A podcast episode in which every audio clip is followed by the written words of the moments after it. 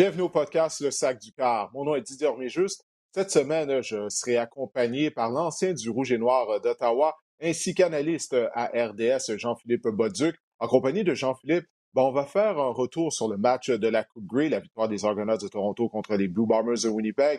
On va parler de la situation des Alouettes de Montréal, Danny Matrocha et euh, Mario Cecchini ont finalement tenu leur bilan de la saison. Il y a plusieurs sujets du côté des Alouettes qui seront à surveiller au cours de la saison morte. J'en avais parlé la semaine dernière en compagnie d'Éric Leblanc, mais on va faire un retour là-dessus à la suite des propos tenus par Danny Machocha et Mario euh, Cecchini. Et toujours en compagnie de Jean-Philippe. Ben, on va faire un regard de l'avant du côté de la NFL, étant donné qu'on enregistre le podcast cette semaine mercredi et que jeudi, eh bien, on va, avoir trois rencontres qui seront présentées du côté de la NFL, étant donné que c'est la Thanksgiving américaine. Mais on va aussi parler des Jets de New York. Ça vaut la peine qu'on discute des Jets de New York et de Zach Wilson. Comme à l'habitude, on va terminer le tout en beauté avec Marc-André Chaloux, qui va venir y aller de quelques conseils en termes de fantasy football parce que ça va déjà être la douzième semaine d'activité. Les éliminatoires du côté du fantasy football s'en viennent à grands pas. Alors, on va discuter en compagnie de Marc-André Chaloux. Mais tout d'abord, on va recevoir Jean-Philippe Bolduc. Jean-Philippe qui était à l'analyse des matchs de la NFL au cours du week-end euh, sur les ondes de RDS. Jean-Philippe, on va commencer en parlant des Alouettes de Montréal. Comme je viens de dire, ils ont tenu, euh, Danny et Mario Cicchino ont tenu euh, leur bilan. Euh, je voudrais commencer avec la situation des propriétaires euh, du côté des, Alouettes. Qu'est-ce que tu as pensé des propos tenus par Mario Cecchini? Il semble dire que l'équipe ne sera pas à vendre. J'aimerais savoir qu'est-ce que tu penses de ces commentaires avant de me prononcer? si c'est la, la, vérité, ben tant mieux. On peut avoir un petit peu de continuité chez les Alouettes. Je pense dans les dix dernières années, soit au niveau du coaching staff, la direction de l'équipe euh, depuis quelques années, les propriétaires maintenant qui euh, sont un petit peu euh, à gauche, à droite. Si c'est le cas, tant mieux. Je pense juste que si c'est pas à vendre et que l'équipe ou la famille décide de garder l'équipe, ben, je pense que les Montréalais, les fans de l'équipe aimeraient peut-être savoir c'est qui, parce que là, pour l'instant, depuis que Gary Stern est écarté du concept de, propriétariat de l'équipe, ben, on ne sait pas trop ça appartient à qui, on ne sait pas c'est qui que à qui de l'équipe appartient puis à qui les gens rendent des comptes. je pense que si c'est le cas, je pense que les fans devraient avoir un peu de transparence de savoir c'est qui et comment ça fonctionne. Euh, mais en espérant que, ça reste comme ça. Oui, ben écoute, lorsque j'étais à Regina dans le cadre de la Coupe Grey la semaine dernière, j'ai eu la chance de parler avec des gens de la Ligue, leur demander, euh, j'aurais demandé qu'est-ce qui se passait avec la situation des propriétaires des Alouettes. De ce que je comprends, pour l'instant, euh, ils n'ont pas l'intention de vendre l'équipe, mais ça va arriver éventuellement. On m'a dit que ça ne sera pas prochainement, probablement pas durant la saison morte, mais que la succession euh, de, de, M. Siegel qui est décédé, parce que qu'est-ce que les gens doivent comprendre, c'est que M. Siegel était propriétaire à 75% Gary Stern est seulement propriétaire à 25% Donc, c'est la succession à Siegel qui détient 75% euh, des Alouettes. Alors, c'était clair qu'éventuellement, ils vont mettre l'équipe à vendre, mais ça ne sera pas prochainement. Ils vont demander une bonne somme d'argent et ils voudraient vendre à des intérêts locaux. Lorsque tu regardes à travers la Ligue canadienne de football, comme tu sais, Jean-Philippe, toutes les, toutes les équipes appartiennent à des investisseurs de la région où se situe l'équipe, excuse-moi, où ils appartiennent à, à, la communauté, comme les Elks, comme les Blue Bombers, comme les Riders. Alors, ça, moi, c'est qu'est-ce qu'on m'a dit. Euh, ce sont des, gens euh, de la Ligue qui m'ont dit ça. pour ce qui est de Gary Stern, on m'a dit qu'il n'était pas de retour avec l'équipe, qu'il ne décidait de rien. Qu'est-ce que j'entends à travers les branches? C'est qu'il essaie justement d'avoir un certain pouvoir décisionnel euh, au sein des opérations quotidiennes de l'équipe, alors qu'on l'avait pourtant écarté, comme tu l'as dit, à l'automne. Bref, tout ça, c'est pas encore une fois, puis il semble que ça va être une autre saison morte, tumultueuse du côté des Alouettes. C'est vraiment malheureux, puisque les Alouettes n'étaient qu'à une victoire de participer au match de la Coupe Grey. On a mis fin à une dizaine de huit ans sans victoire en éliminatoire. On ne peut même pas parler de ça. On doit encore une fois parler euh, des propriétaires de l'équipe. Est-ce que l'équipe sera mise en vente ou non? Mais ça va arriver éventuellement, pas prochainement, mais la succession, elle n'a pas l'intention de garder les Alouettes à long terme pour les 5, 10, 20 prochaines années. Ça, je crois que c'est vraiment quelque chose qui semble clair. Et l'autre dossier, c'est au niveau de l'entraîneur-chef. Qui sera l'entraîneur-chef des Alouettes l'année prochaine? Danny Machucha a répété qu'il n'avait pas l'intention d'être de retour sur les lignes de côté. Qu'est-ce que tu penses de cette situation-là? Surtout que Machucha, comme il l'a dit, il semble qu'il a un penchant euh, envers les gens à l'intérieur de l'organisation afin de trouver son successeur sur les lignes de côté. Ben, la bonne chose, je pense que Danny Machucha s'est rendu compte que la réalité de la Ligue a changé depuis la dernière fois qu'il était entraîneur-chef et directeur gérant. Si je ne me trompe pas, on parle des années des débuts des années 2000, fait pratiquement 20 ans qu'il a, occupé les deux tâches. Je pense qu'il s'est rendu compte que c'est pas mal plus complexe maintenant avec les caps salariales. Dans ce temps-là, il n'y avait pas de cap salarial. Euh, le cap salarial sur le, front office aussi maintenant. C'est une bonne chose qu'il s'est rendu compte que ça prend deux personnes pour faire ça. Il n'y a pas une équipe dans la ligue où, euh, euh, Edmonton, mais encore là. Avec le succès qu'ils ont eu cette année, je pense qu'on peut les écarter de modèle à suivre. Euh, ceci étant dit, je pense que c'est comprenable qu'ils veulent regarder à l'interne pour un successeur, compte tenu du succès qu'ils ont eu lorsqu'ils ont eux-mêmes géré l'équipe quotidiennement avec avec euh, Danny qui est entraîneur-chef. J'imagine qu'il devait déléguer beaucoup de tâches euh, à l'interne. Est-ce que Danny pourrait opter pour un gars comme André Bolduc, un entraîneur francophone? Je pense juste à une équipe comme le Canadien de Montréal en ce moment qui a un entraîneur-chef francophone et l'effervescence que ça crée l'entour euh, d'une équipe qui joue pour 500. C'est sûr qu'on parle du Canadien de Montréal, mais un entraîneur qui peut parler, qui peut communiquer avec les, les médias, qui est proche de la population montréalaise. Est-ce que ce serait un bon choix? Peut-être. Ça fait longtemps qu'il attend, ça fait longtemps qu'il est dans l'équipe, ça fait longtemps qu'il a d'ailleurs été entraîneur-chef au niveau universitaire. Anyway, ceci étant dit, euh, je pense que Danny Matucha a une chance d'engager un bon entraîneur parce qu'on se rappellera que lorsqu'il avait été engagé comme directeur gérant, que Harry Jones était déjà en place. Donc, euh, ce n'était pas nécessairement son homme de confiance. Là, Danny a la chance d'engager quelqu'un que lui, il connaît, c'est son choix. Et je pense pas que Danny Matucha va avoir la chance d'engager deux, trois, quatre, cinq entraîneurs-chefs, euh, du moins si ça va pas bien. Donc, s'il ne gagne pas avec son homme euh, dans les prochaines années, je pense qu'ils vont euh, aller dans une autre direction. Donc, Danny doit être certain de prendre un bon de faire le bon choix pour lui, mais pour l'équipe montréalaise aussi. Puis on, comprendra qu'on parle de, de succès, d'augmentation des ventes, de taux d'écoute. Donc, si on veut aller dans la même direction, euh, il faut rester proche de, la communauté montréalaise, proche de la langue française. Donc, euh, il n'y a pas un million de choix, mais il faut aussi qu'on continue de gagner. Ben écoute, pour moi, le, fait que l'entraîneur-chef parle français ou non, ça m'importe peu. C'est la même chose, je crois, pour ça devrait être la même chose également pour le Canadien Montréal, puisque dans ce temps-là, si c'est un critère, ben, tu élimines plusieurs bons candidats d'un seul coup. Là. Euh, puis le monde du football, bon, c'est pas comme au hockey où est-ce que tu as, peut-être un peu plus de candidats francophones. Puis même au hockey, tu sais, la liste, elle est très courte. Là. Heureusement, Martin Saint-Louis, jusqu'à présent, ça fonctionne. Tant mieux. Euh, mais, mais de se limiter à ça, pour moi. Ouais, vas-y, je t'écoute. Mais excuse-moi, mais, mais je pense pas que Martin Saint-Louis était sur la liste. On a fait, je pense qu'on a fait part de beaucoup de créativité pour avoir un entraîneur comme Martin Saint-Louis. Est-ce que Danny Machucha pourra euh, user de créativité pour trouver son prochain entraîneur-chef? Je ne sais pas. Mais on a un marché un peu complexe. La Ligue canadienne, c'est pas la NFL, c'est pas la NHL non plus. Je pense qu'il y a un objectif, c'est de, rendre ça rentable. Euh, ce que je doute que c'est pour le moment. Puis je pense qu'une des tactiques qui pourrait être usée pour ça, c'est d'avoir quelqu'un qui est disponible pour les médias pour qu'on en parle. Parce qu'on se rappellera de Mike Sherman, c'était euh, Tom Higgins, pour en nommer quelques-uns, comment ça a été pathétique, non seulement sur le terrain, mais dans les médias. Ça a été l'enfer. Ouais. Ben, ces équipes-là ne gagnaient pas. Mis à part une saison avec Higgins en 2014, lorsqu'on a participé aux éliminatoires, avec Mike Sherman, bon, euh, ça ne fonctionnait pas. L'important, c'est d'avoir une équipe gagnante. Si tu as un bon produit sur le terrain, les gens vont y aller au Stade Monson. Les médias vont parler de toi si tu as une formation qui gagne et qui est excitante à regarder. André Boduc a le CV afin d'être un entraîneur-chef dans la Ligue canadienne de football. Selon moi, ça, il n'y a aucun doute là-dessus. Lorsque je regarde à travers le groupe d'entraîneurs euh, des Alouettes. Bon, il y a Noel Thorpe, mais de la façon dont l'unité défensive a performé, moi, je ne peux pas croire qu'on fera de Noel Thorpe, euh, qu'on va lui donner le poste d'entraîneur-chef.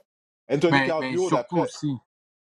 surtout, excuse-moi, surtout aussi avec ses performances des dernières saisons. Si on est transparent, c'est un entraîneur qui n'a pas tenu un emploi plus que deux saisons par équipe dans les six, sept, huit dernières années. Donc, euh, ça te démontre il n'y a pas une organisation qui est prête à prolonger le contrat de cet entraîneur-là au-dessus du premier contrat attitré. Donc, je ne verrais pas pourquoi nous autres, tout d'un coup, ça serait, ça serait la meilleure option pour les Alouettes de Montréal.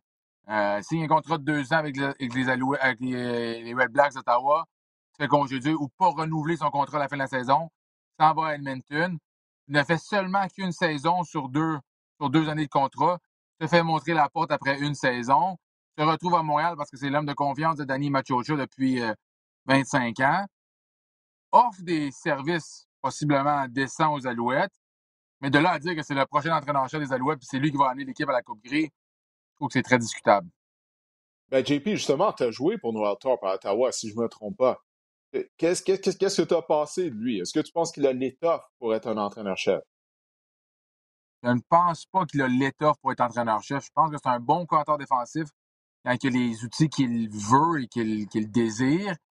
Mais je ne suis, pas une mauvaise personne, c'est pas quelqu'un, mais si tu me demandes mon opinion personnelle aujourd'hui, mm-hmm. avoir ses capacités d'entraîneur-chef à son âge, surtout après 25 ans dans les Canadiennes ou 20 ans, là, je ne connais pas le nombre de saisons exactement, mais si jamais personne ne l'a considéré avant, j'ai comme tendance à dire qu'il y a, d'autres personnes qui ont vu ou qui n'ont pas vu ce qu'il avait besoin pour être entraîneur-chef en lui dans les 25 dernières saisons. Euh, c'est un homme euh, qui approche de la cinquantaine ou la mi-cinquantaine, si je ne me trompe pas. Donc, comme l'impression que c'est un coordinateur défensif accompli dans les Canadiennes, euh, champion de la Coupe Grey après plusieurs reprises. On est allé à la Coupe Grey en 2018 à Ottawa avec lui, c'est notre coordinateur défensif. On avait une bonne saison, euh, plus que respectable, une belle saison. On n'a pas gagné, mais un match serré.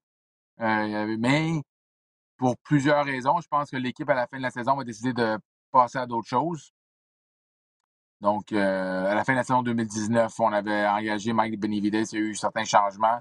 Il s'est retrouvé à Edmonton. Donc, à suivre mais j'ai l'impression que j'ai l'impression que Danny Machocha ne fera pas cette erreur-là en nommant Noel Thorpe comme entraîneur-chef. Danny Machocha a dit lors de son point de presse qu'il avait quatre candidats. Euh, il n'a pas toutefois voulu divulguer les noms. On vient de parler de deux candidats potentiels, André Boduc, Noel Thorpe. Un nom, selon moi, qu'on doit éliminer, c'est celui d'Anthony Calvio. Ce sont des informations que j'ai obtenues. Euh, Anthony Calvio ne sera pas le prochain entraîneur-chef euh, des Alouettes. Puis je ne crois pas qu'il est prêt à ça euh, de, toute façon. Et puis, bon, je vois, je vois que tu sembles être d'accord aussi. Alors, si on trouve un troisième nom, il y a Baron Archambault au sein de l'organisation montréalaise qui, vient de terminer sa première année en tant que coordonnateur des unités spéciales. Pour moi, Baron est très jeune. Écoute, il a fait du bon travail, surtout qu'il est devenu coordonnateur des unités spéciales à la dernière seconde. Là. OK, c'était pas prévu. Euh, donc, il, a fait un travail admirable. Moi, j'aimerais ça continuer de voir progresser en tant qu'entraîneur, mais pour devenir entraîneur-chef, je trouve que c'est trop tôt, tout simplement. Peut-être que je me trompe. Je ne suis pas dans les bureaux des Alouettes, je ne sais pas. Euh, si c'est la décision de Danny Machoto, on n'a pas le choix de respecter ça. Mais aucun doute que Byron est, en mesure de communiquer avec les joueurs et qu'il est respecté euh, à ce niveau-là. Puis le quatrième nom, moi, je crois que ça serait possiblement Jason Maas. Jason Mask était collateur à l'attaque des Rough Riders à Saskatchewan, s'est fait congédier à la fin de la saison régulière. Il a déjà été entraîneur-chef dans la Ligue canadienne et il a joué pour Danny Machocha à l'époque à Edmonton. Et il est, resté en contact avec Danny pendant toutes ces années-là. Je sais que Machocha le tient en très haute estime. Personnellement, je ne crois pas qu'il serait l'homme de la situation euh, à Montréal. Qu'est-ce que tu penses de ces deux noms-là? Euh, j'aimerais avoir ton opinion. Baron, Archambault et Jason Mask. Bernard Archambault, c'est un, bon point, puis c'est une bonne, bonne question. Puis moi, je te, relance un peu une question, mais tu penses à Sean McVeigh qui est devenu entraîneur-chef à début trentaine, Cliff Kingsbury. C'est la nouvelle mode d'engager, comme tu dis, pas seulement le gars qui parle français, mais le plus qualifié ou celui qui va donner le plus de chances de gagner. Est-ce que je pense que demain matin, Bernard Archambault peut être ce genre d'entraîneur-chef-là? Peut-être. J'ai l'impression que oui, euh, un jeune homme qui a, joué avec les Canadiens un petit peu, entraîneur depuis quelques années, il était prédestiné, c'est ce qu'il voulait faire, il était investi. Euh, mais de l'autre côté, si je pense à quelqu'un que je connais bien, c'est un bon ami à moi, Baron, tu as probablement juste une chance de faire une bonne impression comme entraîneur-chef. Et est-ce que si j'étais lui, aujourd'hui, dans la situation que l'équipe elle est, je pense pas que c'est la bonne décision pour lui à 32 ans de peut-être brûler son nom comme entraîneur-chef si tôt dans sa carrière. surtout qu'il a fait un bon boulot sur les unités spéciales cette année. Est-ce qu'il pourra avoir un emploi dans dans les prochaines années comme entraîneur de position, unité spéciale? J'ai l'impression que oui. C'est lui, c'est à lui à réfléchir si jamais il se fait offrir l'emploi. Euh, mais c'est certain, c'est une, question à se poser, savoir si euh, les Alouettes veulent dans cette direction-là. Euh, Jason Moss, en tant, qu'à moi, ça a été très ordinaire comme coordinateur offensif à, Saskatchewan lorsqu'on avait des, des, outils dans la norme. Quand il était coordinateur offensif avec Edmonton et qu'on a gagné la Coupe Grey en 2015, il y avait Mike Riley. N'importe qui qui a été coordinateur offensif avec Mike Riley aurait eu l'air d'un bon entraîneur, d'un bon coordinateur offensif. Puis la meilleure preuve que je peux te donner de ça, c'est euh, le coin offensif de Winnipeg, Buck Pierce. À la seconde que la police est partie de Winnipeg, ça n'a rien changé à leur situation. Donc, est-ce que Paul Lapolice était le maître ou le, chef d'orchestre de cette offensive-là? La réponse, c'est non. Parce que peu importe. on l'a vu à Ottawa après. exactement, ça a été pathétique. Donc, j'ai l'impression que si on fait ce choix-là à Montréal, d'aller avec Jason Moss, on fait le même choix qu'Ottawa a eu d'aller avec. Euh, je vais utiliser le terme imposteur, mais c'est pas imposteur. C'est d'engager quelqu'un au-delà de ses capacités. C'est du. Euh, en anglais, on dit wishful thinking. Jason Moss est un commentateur offensif correct dans la Ligue canadienne. Il offre une saison de 10 victoires, 8 défaites. La chance de compétitionner en séries c'est un bon carrière. Moi, la personne que j'ai l'impression qui serait le plus prêt une des plus respectées pour être entraîneur-chef à Montréal, ce serait Bob Dice. Quelqu'un pour qui j'ai joué. L'entraîneur des unités spéciales, le collateur des unités spéciales du côté du Rouge et Noir d'Ottawa, Bob on Dice. Prend les respectables. On prend à Saskatchewan, si je ne me trompe pas, en 2000. Jean-Philippe, on t'a perdu pendant quelques secondes. Est-ce que ah. tu peux répéter, dès, que tu as mentionné le nom de Bob Dice, euh, qui, qui a été le coordinateur des unités spéciales à Ottawa, et qui a été l'entraîneur-chef par intérim à la suite du congédiement de Paul Lapolice lors de la dernière saison. Donc, si tu pouvais reprendre, qu'est-ce que tu dis à propos de Dice, étant donné qu'on t'a perdu? Ah, là, on vient de reperdre Jean-Philippe euh, à nouveau. Oui, Jean-Philippe, es-tu là? Est-ce que tu m'entends? M'entendez-vous? Oui, là, OK, là, je suis là. OK, excuse-moi. Donc, euh, la, troisième fois, c'est la bonne. Oui, c'est ça. Donc, Bob qui était l'entraîneur, l'entraîneur du spécial, l'entraîneur par intérim, qui a fait un travail plus que respectable compte tenu de la On vient de perdre Jean-Philippe euh, à nouveau. Oui, Jean-Philippe, bon, tu es là. Excuse, excusez-nous aux gens qui nous écoutent, qui nous regardent. On a quelques problèmes. Euh, excusez-moi. On va, Là, on va en venir à bout. Donc, euh, donc, euh, Bob Dice. Pour venir au point que Bob Dice a fait un travail très respectable et je pensais que euh, il serait l'homme de choix. Il est rendu prêt. Les gens ont énormément de, respect pour cet homme-là. Donc, j'ai l'impression que j'ai l'impression que ce serait un bon choix pour moi. Il connaît beaucoup de monde dans la ligue. Il est capable de bien, bien s'entourer. Et c'est quelqu'un pour qui les joueurs veulent jouer pour.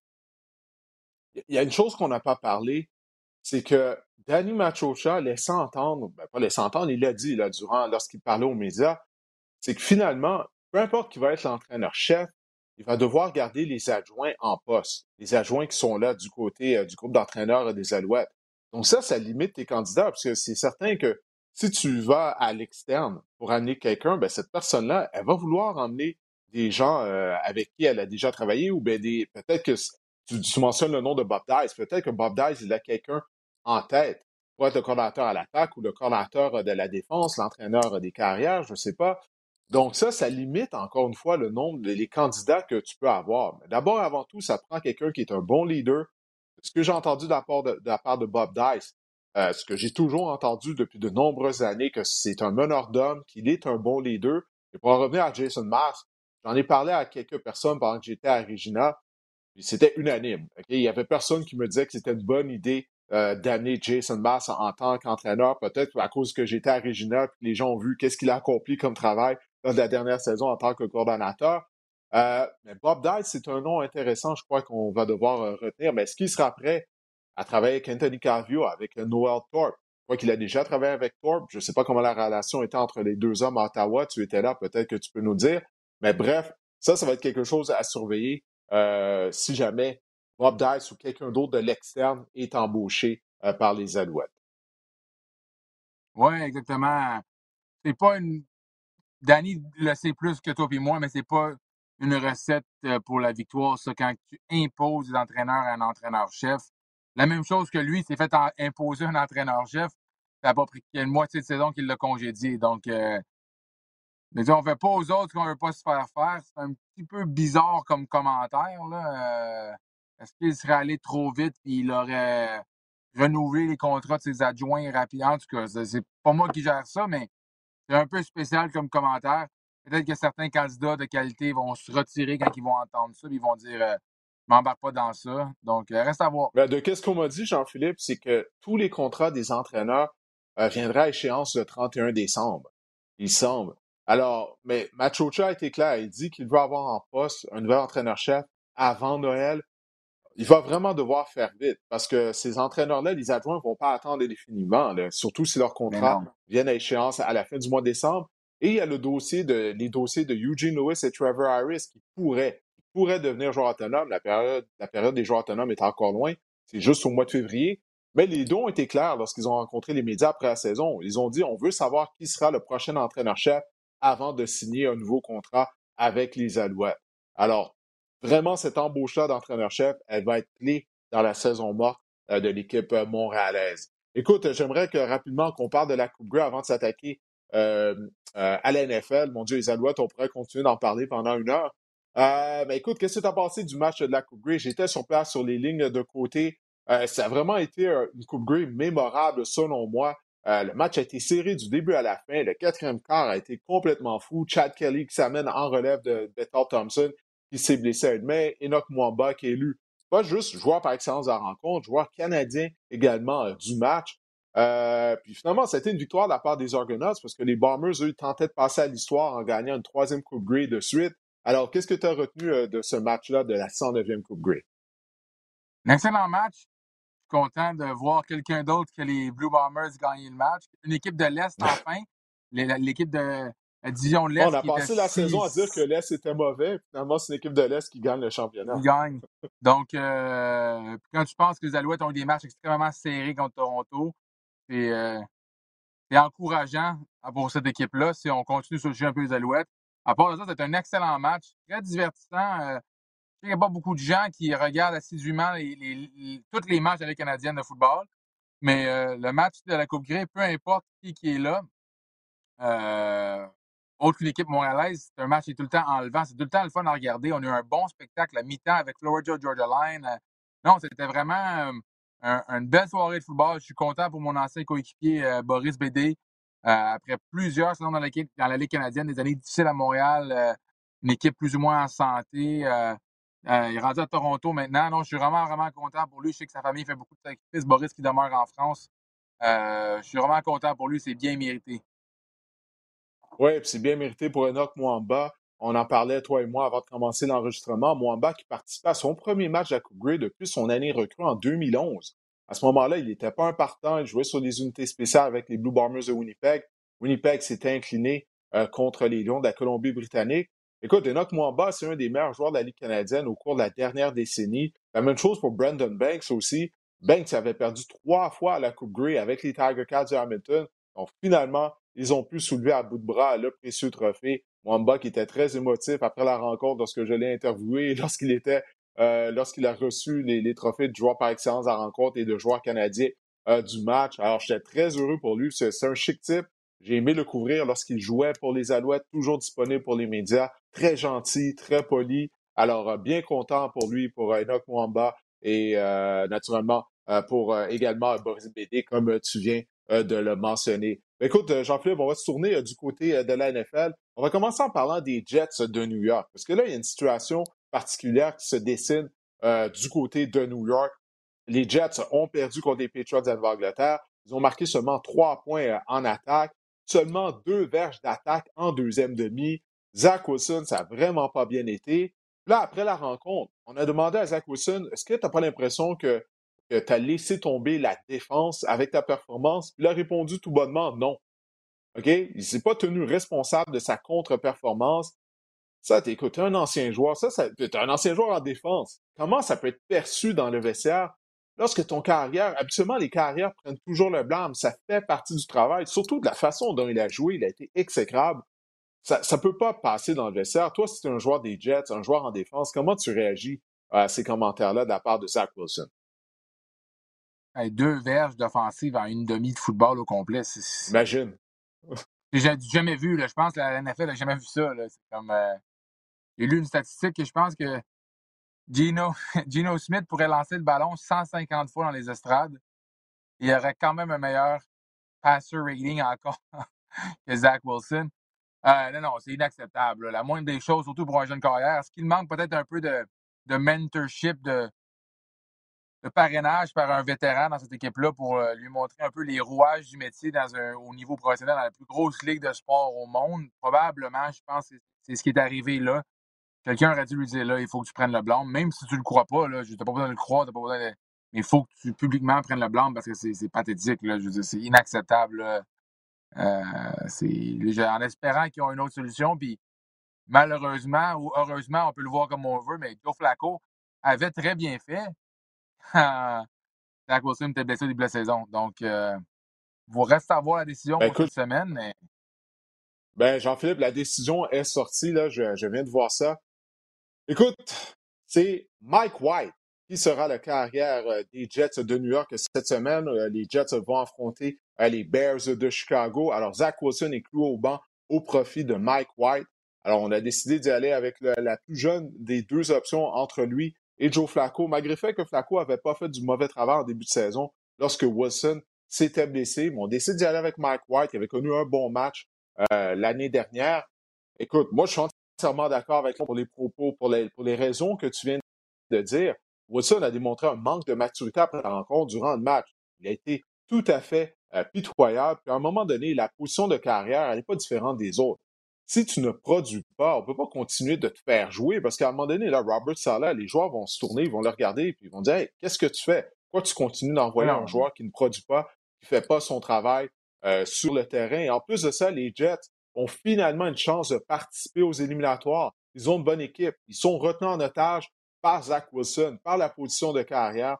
Moi, je suis tout à fait d'accord avec la décision euh, d'y aller d'un changement de carte. Personnellement, je serais allé avec Joe Flacco, je serais allé avec le vétéran. On y va avec Mike White. Écoute, euh, du côté du groupe d'entraîneurs des Jets, on assiste aux entraînements, donc on est en meilleure position, bien sûr, que nous. Mais quelle est ta réaction maintenant, euh, sachant que Wilson a perdu son poste de partant et que c'est Mike White qui sera le carrière partant des Jets contre les Bears dimanche? Mais je suis pas mal convaincu que sa réaction d'après-match, ses commentaires d'après-match ont certainement eu un incident par rapport à son statut pour cette semaine comme mmh. carrière partant.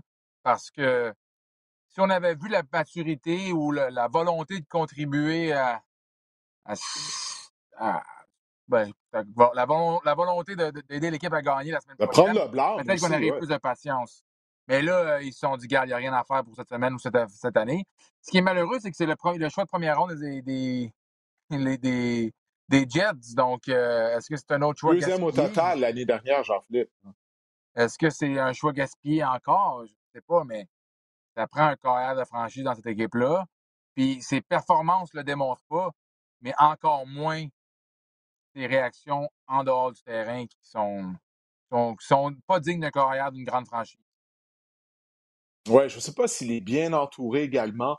C'est clair, regarde, il doit prendre la grande majorité du blâme, mais je ne veux pas défendre. Euh, loin de moi l'idée de défendre Zach Wilson. Mais coordinateur à l'attaque, Mike Lafleur, OK? C'est le frère de Matt Lafleur qui est entraîneur-chef des Packers de Green Bay. Lui, c'est la première fois qu'il est coordonnateur OK, de sa carrière. Jusqu'à présent, il n'a rien prouvé non plus. Est-ce qu'il est capable de développer un jeune corps? Ça, je ne sais pas. Je ne fais pas partie de l'organisation des Jets. Je trouve juste que c'est un point qu'il faut soulever aussi. Euh, parce que tu le sais, il n'y a pas un joueur de football qui peut s'améliorer tout seul. Peu importe euh, la position, tu as besoin d'être bien encadré par les entraîneurs. Je ne sais pas quoi passer de la part de Mike Lafleur. Bref, ça sera donc Mike White au poste de carrière euh, des Jets de New York. En tout cas, j'ai bien hâte de voir ce que ça va donner parce que les Jets sont l'équipe pour participer aux éliminatoires. Ça, je crois qu'on s'entend là-dessus. Ça prend plus de, production. Ouais, mais ouais, la défense qui a fait du, bon boulot contre les Patriots, encore une fois, mais ça va prendre plus de, production à la position carrière On va voir qu'est-ce que ça va donner avec Mike White au poste de quart. Il y a trois rencontres qui sont présentées jeudi, étant donné que c'est la semaine de la Thanksgiving américaine. Euh, la Thanksgiving sera donc jeudi, comme le veut la tradition. Et euh, ça va commencer avec le, duel entre les Bills et les Lions. On va y aller quand même assez rapidement, étant donné qu'on a passé beaucoup de temps à parler des Alouettes. Euh, habituellement, les Lions ont l'habitude de ruiner ce jeudi de la Thanksgiving américaine en subissant des, défaites embarrassantes à domicile. Là, les Lions viennent gagner un troisième match consécutif. C'est la première fois depuis 2017. Ils ont gagné trois matchs de suite. Ils vont recevoir les Bills de Buffalo, les Bills qui ont défait les Browns à Détroit la semaine dernière en raison de la tempête de neige euh, qui a sévi euh, à Buffalo. Alors, tu t'attends à quoi lors de cette rencontre-là entre les Bills et les Lions? En tout cas, au moins, je, suis pas mal convaincu que ça va être un match divertissant. Puis ça ne sera pas un match à sens unique, du moins je l'espère, que ce ne sera pas une victoire écrasante de la part des Bills, étant donné que la défense des Lions semble s'être améliorée lors des dernières semaines. Non, et que l'offensive des Bills semble avoir un petit peu régressé. Euh, non, ça risque d'être un bon match. J'ai l'impression que l'effet Dan Campbell fait, commence à se faire sentir. Les joueurs qui, ont l'air de jouer pour l'entraîneur, qui sont enthousiastes, qui ont, l'air d'avoir du plaisir à jouer au football pour cette organisation-là. Euh, est-ce que le vent tourne? Je ne le sais pas, mais c'est du. de loin le meilleur football qu'on a déjà vu jouer depuis les 5-6 dernières années. Oui, non, ça, définitivement. Euh, du côté des Bills, ce que j'ai aimé la semaine dernière, ça a été finalement, on a couru avec le ballon, puis c'est pas Josh Allen hein, qui courait avec le ballon. Ouais, euh, Devin Singletary, ouais, 18 courses, 86 verges à toucher. Et James Cook, la recrue sur laquelle j'avais fondé beaucoup d'espoir avant le début de la saison, mais là, on commence à le voir être impliqué un peu plus. 11 courses, 86 verges. Donc, euh, on a deux demi à l'attaque qui ont potentiel d'être explosifs dans le champ arrière. Alors, peut-être qu'on s'est rendu compte du côté du groupe d'entraîneurs des Bills qu'on en demande beaucoup à Josh Allen. Et oui, il peut transporter l'équipe sur ses épaules. On l'a vu jouer le rôle de Superman euh, lors des trois dernières saisons euh, à plusieurs reprises, mais de faire ça à chaque match, à chaque semaine, tu sais, JP, là, de se faire frapper lorsque tu cours avec le ballon comme ça avec ton carrière, euh, ça peut pas durer. C'est pas quelque chose qui est durable à long terme. Alors, je suis bien content de les avoir vus utiliser le jeu au sol. En tout cas, bref, j'ai bien hâte de voir cette rencontre-là entre les Bills euh, et les Lions. Soit dit en passant, les trois rencontres seront présentées sur les ondes de RDS jeudi. Alors, si vous êtes au bureau, si vous travaillez de la maison, vous allez pouvoir regarder les matchs au bureau sur votre, sur votre laptop, votre téléphone. Bref, on va être en nombre pendant euh, toute la journée. La deuxième rencontre de jeudi, comme le veut la tradition, c'est les Cowboys de Dallas qui vont jouer. Ils vont recevoir leurs rivaux de section, les Giants de New York. Alors, encore une fois, un bon match. Giants, toi, qui ont perdu deux de leurs trois derniers matchs. Ils ont perdu justement euh, contre les Lions. Et la défense des Lions a complètement neutralisé Saquon Barkley. Hey, 22 verges en 15 courses seulement euh, pour Saquon. Qu'est-ce que tu vas surveiller lors de cette rencontre? Surtout que les Cowboys, eux, ils ont complètement démantelé les Vikings la semaine dernière. Bien, je vais regarder un peu le jeu au sol, ben, le jeu au sol, ou le jeu de Tony Pollard cette semaine. Lui qui a été en feu la semaine dernière contre les Vikings. Ça a été vraiment la bouche d'animal de cette équipe-là. J'ai l'impression qu'on va peut-être remarquer la même chose cette semaine contre les Giants. Quand, quand, un gars est en feu, il faut continuer un petit peu de, le feeder. J'ai l'impression que c'est ça qu'on va faire. Est-ce qu'on va observer vraiment une dynamique qui va changer où Ezekiel Elliott va être le, third down running back, et ainsi de suite? Je ne sais pas, mais avec une performance comme ça, on n'a pas le choix de continuer à, le nourrir et lui donner, euh, donner du gaz, si je peux utiliser l'expression. Euh, la défensive des Giants, par contre, qui euh, fait du bon boulot. J'ai hâte de voir comment ça va se débrouiller contre une offensive. Une offensive qui a beaucoup, beaucoup d'outils, beaucoup d'armes avec CD Lamb, avec nos deux porteurs de ballon, avec Dak Prescott qui a de courir le ballon. Dak Prescott qui, quand ça va bien, qui a de lancer le ballon comme il faut. Donc j'ai hâte de voir Probablement le match le plus intéressant euh, de demain. Ouais, je me demande du côté des Giants si on n'assiste pas à un retour sur terre. Hein. Comme je le disais, ils ont perdu deux de leurs trois derniers matchs. difficile de gagner si Saquon ne peut pas se mettre en marche. Euh, moi, si j'affronte les Giants, je me dis, je mets au défi Daniel Jones de me battre avec son bras. Euh, bref, en tout cas, ça devrait être tout un match. Est-ce qu'on sera en mesure de bien protéger Daniel Jones? Euh, les Cowboys qui ont réussi sept sacs au départ de Kirk Cousins la semaine dernière, ça commençait avec Michael Parsons. Immédiatement dès la première séquence, réussit un sac, provoque un échappé de Cousins. Alors, est-ce qu'on va pouvoir protéger Daniel Jones, qui lui est susceptible à faire cadeau du ballon à l'adversaire? Bref, ça va être à surveiller, mais comme tu dis, ouais, ça, devrait être un, bon match. Et on va terminer la soirée de jeudi, la journée de jeudi, avec un match en soirée. les Patriots de l'Angleterre qui vont justement rendre visite aux Vikings du Minnesota. Ça, c'est une bonne nouvelle pour les Vikings parce que au moins, ils n'ont pas à attendre une semaine complète après la DG qu'ils ont subie. Tu sais, tu as joué au football, c'est une bonne chose quand tu as une semaine courte après avoir mangé une volée. Au moins, tu dis, OK, on a une chance de se reprendre immédiatement. Une chance de se reprendre immédiatement contre une offensive qui est pas mal moins dynamique que celle des Cowboys. Oui. euh, ça, c'est rassurant parce que le défi est probablement de moins grosse taille. Mais si les, si les Vikings jouent comme la semaine dernière, euh, peuvent certainement pas prendre les, euh, les Patriotes à la légère. Les Patriots, c'est une équipe qui est, euh, qui est présente sur les trois phases du jeu et on l'a vu contre les Jets. C'est une équipe qui lâche pas jusqu'au dernier. C'est vraiment le cas de dire jusqu'au dernier jeu du match. Peu importe quelle phase du jeu qu'on est, offensive, défensive, unité spéciale. On a beaucoup moins de talent que dans les années précédentes. On a un carrière qui est euh, beaucoup plus jeune le, que Tom Brady. Mais les Vikings ne peuvent prendre certainement pas ce match-là légère. Donc, c'est très important pour eux autres d'arriver euh, malgré euh, les bobos d'une semaine courte, euh, qu'on dit au premier quart, à la première drive, de, mettre quelque chose ensemble qui fait qui va les qui va les rassurer pour le reste du match. Euh, moi, je vais surveiller la performance de Mac Jones. parce que Mac Jones, c'est pas facile. Hein? C'est laborieux depuis le début de la saison. Il y avait de grandes attentes l'année dernière. Lors de son année recrue, il avait démontré de belles choses. Mais c'est très difficile pour lui. Alors, j'ai hâte de voir de quelle façon euh, il va jouer, parce que les Patriots ont une très bonne défense, de bonnes unités spéciales, comme tu l'as souligné. Euh, mais le, carrière, tu sais, c'en a un autre, Mac Jones. Je disais que tout à l'heure que Zach Wilson tenait en otage les Jets de New York avec ses contre-performances. Mac Jones, j'aimerais ça le voir en mm-hmm. donner plus. Il joue mieux que, Zach Wilson, tu vas me dire. Ben, c'est pas difficile. pas dur à la barre est tellement basse avec Wilson. Mais je vais surveiller euh, Mac Jones contre les Vikings du Minnesota la foule va être bruyante. Euh, ça va être la journée de la Thanksgiving. Le match est au Minnesota, dans un stade couvert. J'ai hâte de voir de quelle façon hein, il va se débrouiller. Euh, contre la défense des Vikings, qui est capable d'appliquer de la pression sur les carrières adverses, on a eu des ennuis en termes de protection à quelques reprises du côté de la ligne à l'attaque des Patriots euh, depuis le début de la saison. Écoute, Jean-Philippe, le moment est venu euh, du dévoilement de nos réactions excessives, nos overreactions à la suite euh, de la onzième semaine d'activité. Je vais te laisser y aller en premier. Quelle est ta réaction excessive cette semaine? Euh, ma, réaction excessive, tu me l'as un petit peu volée, mais c'est la réaction de Zach Wilson après son commentaire match a été comme, excessive à l'inverse, comme n'a pas de bon sens de dire que deux verges de production offensive, c'est le joueur le plus important de l'équipe et ton commentaire, c'est ben, je pense pas que c'est de ma faute. C'est. C'est pitoyable comme commentaire, comme réaction. T'en reviens toujours pas, hein? ah, j'en reviens pas. Ouais, d'accord, je suis entièrement d'accord. Moi aussi, j'en reviens toujours pas. Moi, ma réaction excessive, on va rester à New York. L'autre équipe, les Giants. Selon moi, les Giants vont rater les éliminatoires. Je sais qu'ils ont déjà sept victoires euh, en bas, mais ils ont beaucoup de blessés. Puis, même durant leur excellent début de saison, ils trouvaient un moyen de garder les matchs serrés jusqu'au quatrième quart.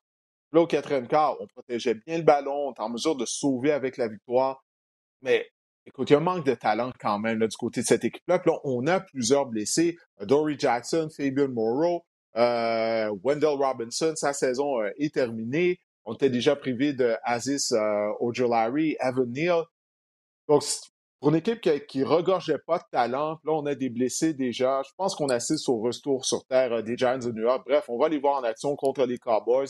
Euh, mais pour moi, c'est ma réaction excessive. Les Giants, malgré leur excellent début de saison, ils vont rater les éliminatoires, notamment en raison de leur grand nombre de blessés. On va voir si cette réaction excessive-là va devenir une réalité éventuellement. Bon, ben écoute, Jean-Philippe, je te remercie de ton passage au podcast. Merci d'avoir accepté mon invitation. Je sais que tu es très occupé.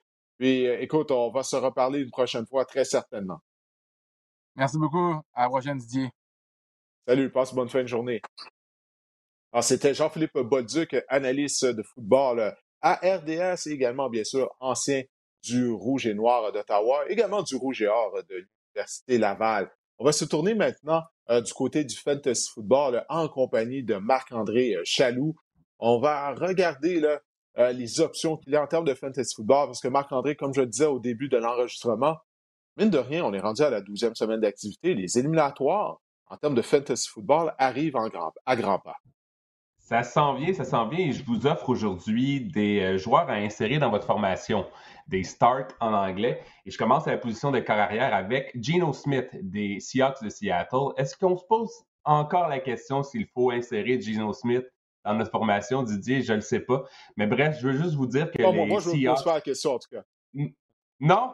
Eh bien, en plus, c'est un affrontement favorable pour les Seahawks cette semaine, spécialement par la passe. Ils affrontent les Raiders de Las Vegas, qui sont, on va se le dire, exécrables. Tout le monde, tous les carrières marquent des points contre les Raiders de Las Vegas cette saison, sauf peut-être Russell Wilson lors du dernier match.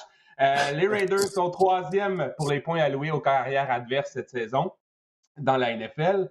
Euh, Geno Smith a obtenu plus de 17 points fantasy cette saison dans 7 de ses 10 départs donc ça, ça représente quand même un excellent plancher pour un carrière que vous avez vraiment euh, acquis sur votre fil de joueur autonome en cours de saison. Il a au moins deux passes de toucher dans huit de ses dix départs cette saison. Les Seahawks, Didier, sont cinquièmes pour les points marqués dans la ligue. Ils sont dans le top 10 pour les passes de toucher. Ils sont de retour d'une semaine de congé et je pense que Geno Smith, cette semaine, c'est un, une solide option à la position de carrière. C'est un carrière, selon moi, top 12. On parle de carrière numéro 1 euh, dans le milieu fantasy, on dit qu'un quart est numéro un lorsqu'il est dans le top 12 à la position à chaque, semaine. Et pour moi, Geno Smith, euh, ce sera le cas cette semaine contre les Raiders. Maintenant, en à la position, oui, de demi à l'attaque, quels sont les joueurs qu'il faut faire jouer, qu'on doit avoir au sein de notre formation partante absolument cette semaine? À ce stade-ci de la saison, on commence vraiment à cibler les défenses qui sont ordinaires contre la passe, contre la course. Et c'est le cas des Texans de Houston qui sont historiquement mauvais contre le jeu au, contre le, jeu au sol, contre la course, contre les porteurs de ballon adverses, donc au niveau fantasy. Donc, je vous offre un duo cette semaine, Jeff Wilson et Ryan Mostert. C'est un, c'est une, euh, c'est une, euh, c'est un call facile à faire. C'est un, euh, c'est vraiment une décision assez simple pour vous de les insérer dans votre formation. Jeff Wilson, depuis qu'il est avec les Dolphins, Didier, il a une moyenne de 16,7 points fantasy en deux matchs en format standard et c'est encore plus en format PPR. Euh, les, euh, les Texans accordent en moyenne près de 27 points fantasy par match aux porteurs de ballon adverse, donc c'est un festin. Et pour moi, cette semaine, Jeff Wilson est un porteur de ballon numéro un et Ryan Mostert aussi si vous avez Ryan Mostert dans votre formation, c'est un bon porteur de ballon numéro 2, c'est un bon pivot. Il a une moyenne de 4,6 verges par course lors de trois de ses quatre derniers matchs. Donc, pour moi, Wilson, porteur de ballon numéro 1, Ryan Mostert, euh, c'est un excellent pivot pour vous. Je sais qu'il y a des, y a des gens, mon collègue Ben Baudouin, dans un pool où on est ensemble, Benoît Baudouin, je le salue s'il nous écoute. je sais qu'il a les deux joueurs dans, dans son équipe et je pense qu'il peut faire jouer les deux joueurs cette saison. Il y aura de la dinde et pour Mostert et pour Wilson. Euh, lors du week-end du Thanksgiving. Il y aura de la bouffe pour tout le monde euh, chez les Dolphins, spécialement chez les porteurs de ballon, puisqu'on, selon moi, on va prendre les devants dans le match. On va courir à outrance avec le ballon. C'est peut-être une semaine ordinaire pour Tua Tongovaloa, euh, mais encore là, le jeu au sol des Dolphins, on privilégie l'attaque au sol, puis ce sera vraiment, d'après moi, une fin de semaine payante pour les porteurs de ballon des Dolphins, les deux. Donc, un pilon de dinde chacun pour Wilson et Mostert. Maintenant, il y a un autre demi à l'attaque. J'en ai parlé avec Jean-Philippe. Euh, Tony Pollard, qui a été sensationnel contre les Vikings du Minnesota. Elle nous a démontré beaucoup de rapidité lors de ses deux touchés. Et écoute, c'est inévitable. Il faut le faire jouer si on met sur lui. Jean-Philippe le disait plus tôt, hein, il faut continuer de nourrir euh, la bête et évidemment, j'abonde dans le même sens. On continue avec la dinde. On, Exactement. Une poitrine, de dinde. Ben, j'ai noté qu'il a écrit euh, de continuer de lui donner du gaz. Moi, je suis un peu plus euh, de type énergie verte, mais bon, je comprends son point. Euh, c'est pas très bon pour l'environnement, mais je peux comprendre son point. Oui, Tony Pollard, Didier, sais-tu que depuis la semaine numéro 7, avec son énorme performance de la semaine dernière, il est le porteur de ballon numéro 2 au total derrière Derrick Henry en format PPR. Ça, c'est assez impressionnant. Il est le porteur de ballon numéro 9 au total au niveau fantasy cette saison. Tony Pollard, ça n'a juste pas de sens. Oui, Ezekiel Elliott a obtenu le départ lors du dernier match contre les Vikings, mais c'est Tony Pollard qui a obtenu le plus d'opportunités avec 21 contre 16 pour Elliott. Il a obtenu une moyenne de 5,3 verges par course contre 2,8 pour Elliott. On voit qu'il est vraiment le porteur de ballon le plus dynamique euh, du duo des Cowboys. Et cette semaine, les Giants, euh, ils sont 23e contre la passe, les Giants. Ils viennent d'accorder quatre touchés au sol au Lyon, à DeAndre Swift et à Jamal Williams. Donc, jusqu'à preuve du contraire, il faut insérer Tony Potter dans votre formation fantasy. Oui, surtout comme je le disais, pour moi, en tout cas, j'ai vraiment l'impression que c'est un retour sur terre pour les Giants de New York. Alors, oui, ça vaut la peine. Tony Pollard, ça pourrait être un festin contre la défense des Giants, possiblement jeudi. C'est une tradition de présenter un des matchs de la Thanksgiving à Dallas. Alors, la foudre devrait être derrière les Cowboys. Bref, on va voir ce que ça va donner, mais Pollard joue vraiment euh, très bien depuis euh, quelques semaines. Euh, receveur Michael Pittman des Colts d'Indianapolis, pour toi, il faut l'insérer au sein de la formation partante cette semaine. J'ai des petites stats intéressantes sur Michael Pittman, Didier. Il a été ciblé 92 fois cette, année. Ça, c'est bon pour le septième rang chez les, chez les receveurs pardon, dans la NFL. Tous les receveurs qui ont été ciblés au moins 90 fois cette saison sont parmi les sept meilleurs à la position de receveur de passe au niveau fantasy, sauf Michael Pittman qui est 17e. Pourquoi? Parce qu'il a été seulement ciblé six fois dans la zone début. Il n'a obtenu qu'un seul touché. Écoute, il y a 62 joueurs au total qui ont été ciblés davantage que lui dans la zone début. Ça, c'est assez, euh, je dirais, inacceptable. C'est assez curieux euh, comme utilisation de Michael Pittman. Sauf que toutes ces stats-là, je pense que ça va changer cette semaine. Pourquoi? Parce que les Colts affrontent les Steelers et la défense des Steelers a accordé 22 passes de toucher euh, cette saison. Donc, ça, c'est un sommet dans la NFL. Les Steelers viennent d'accorder 36,8 points fantasy au receveur des Bengals qui était privé, imagine-toi, de Jamar Chase. Donc, je pense que, que, que, tout ça se met en place pour une bonne semaine pour Michael Pittman. Je pense qu'il trouvera peut-être la zone début également. Et, par la bande, je trouve que Paris Campbell, si vous êtes à la recherche d'un pivot, d'un receveur numéro 3, c'est aussi une excellente option. Depuis que Matt Ryan a repris son poste de numéro 1, on voit vraiment une augmentation euh, dans les cibles au niveau euh, pour Paris Campbell et pour Michael Pittman. Donc, Paris Campbell, un bon pivot, mais Michael Pittman, selon moi, ce sera un receveur de passe numéro 2 cette semaine avec vraiment un potentiel pour obtenir des chiffres de numéro 1. Écoute, tu es toujours très préparé avant d'y aller de tes conseils à Fantasy Football. Mais là, là tu as dû creuser loin afin de trouver un joueur de l'attaque des Broncos de Denver, un joueur que ça vaut la peine de faire jouer cette semaine. Il s'agit du receveur de passe, Cortland Sutton. C'est facile de faire des, euh, des, des, calls euh, faciles. Mais là, je me suis dit, je vais me mettre en danger un peu. Je ne me complains pas dans la facilité. Je pense que ça pourrait être une bonne semaine pour Cortland Sutton. Pourquoi? C'est que depuis, en l'absence de Jerry Judy, il a été ciblé 18 fois lors des deux derniers matchs par Russell Wilson. Oui, vous allez me dire que ce sont des ballons lancés par Russell Wilson, mais je pense qu'il y a une place à amélioration, une, place vraiment euh, à, une progression dans le cas de Cortland Sutton. Il a obtenu 146 verges à ses deux derniers matchs. Ça, ça représente quand même un, bon plancher pour, euh, pour ce receveur-là. Et oui, encore un peu comme Michael Pittman, Cortland Sutton a juste inscrit un touché cette saison. Donc, s'il peut encore trouver la zone début, euh, cette semaine, il pourrait quand même connaître une bonne semaine et les Broncos affrontent les Panthers de la Caroline qui sont 22e contre la passe lors des quatre dernières semaines. Ils ont le sixième plus total de verges accordées par la passe cette saison, les Panthers. Est-ce que c'est risqué cette, prédiction-là? Ou euh, ce conseil-là? Je vous l'accorde, c'est très, risqué. Mais si euh, je vois des, les étoiles s'alignent pour que Cortland Sutton connaisse un gros match, et je pense que en, termes de, de, receveur numéro 3, en termes de pivot. Je pense que c'est ça. Cortland Sutton, pour moi, c'est mon. Euh, j'aime vivre dangereusement dans la vie, puis euh, je vais de l'avant avec Cortland Sutton cette saison. Euh, je pense qu'il est une excellente option pour vous. Ouf! Broncos contre Panthers. Je suis pas certain que je vais regarder ce match-là. Bref, en tout cas, je vais être à, l'analyse sur le NFL Red Zone cette semaine. J'ai pas l'impression qu'on va avoir beaucoup de présence dans, le red zone, justement, du côté de ces deux équipes. Quand, quand Sutton marque un. Quand Cortland Sutton va marquer un toucher, j'espère que tu vas, euh, vas me citer en ondes et d'écouter le podcast, que j'avais raison. D'accord, écoute, j'en prends une note dans ma tête, une note mentale. Et puis, euh, je vais essayer de le faire euh, dimanche en compagnie de Jasmin Leroux au NFL Red Zone. À la position des rapprochés, il y a Pat Farmouth qui a été productif là, dimanche dernier. Tu crois que ça va se poursuivre cette semaine? Pat Fryermuth euh, ça va l'une des cibles favorites de Kenny Pickett. C'est souvent le cas avec les corps recrues. Hein. Le, le, lit rapproché est souvent le meilleur des dépanneurs. Euh, Pat Fairmouth a été ciblé 12 fois contre les Bengals Didier la semaine dernière. Il a obtenu 79 verges. Ça, c'est quand même incroyable. Et il faut, faut, voir que Pat Fairmouth, cette saison, connaît quand même une bonne saison, même si c'est un, thème de cette chronique cette semaine, même s'il n'a pas marqué beaucoup, il n'a qu'un seul touché lui aussi cette saison, mais il a quand même cinq matchs cette saison de plus de 10 points fantasy en format PPR. Et c'est ce qu'on recherche du côté euh, des alliés rapprochés. C'est souvent pas facile de trouver de la production à ce niveau-là. Et euh, les Colts ont accordé le 11e plus haut total de points accordés aux alliés rapprochés cette saison. Ils accordent en moyenne 48 verges. C'est quand même un excellent plancher avec un potentiel pour plus du côté de Pat Fairmouth.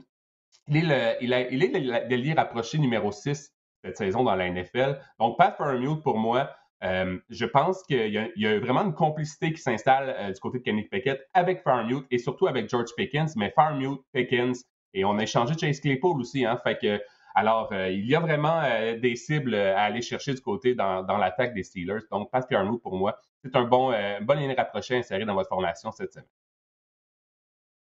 Et maintenant, la défense. Est-ce qu'il y a une défense qui retient ton attention?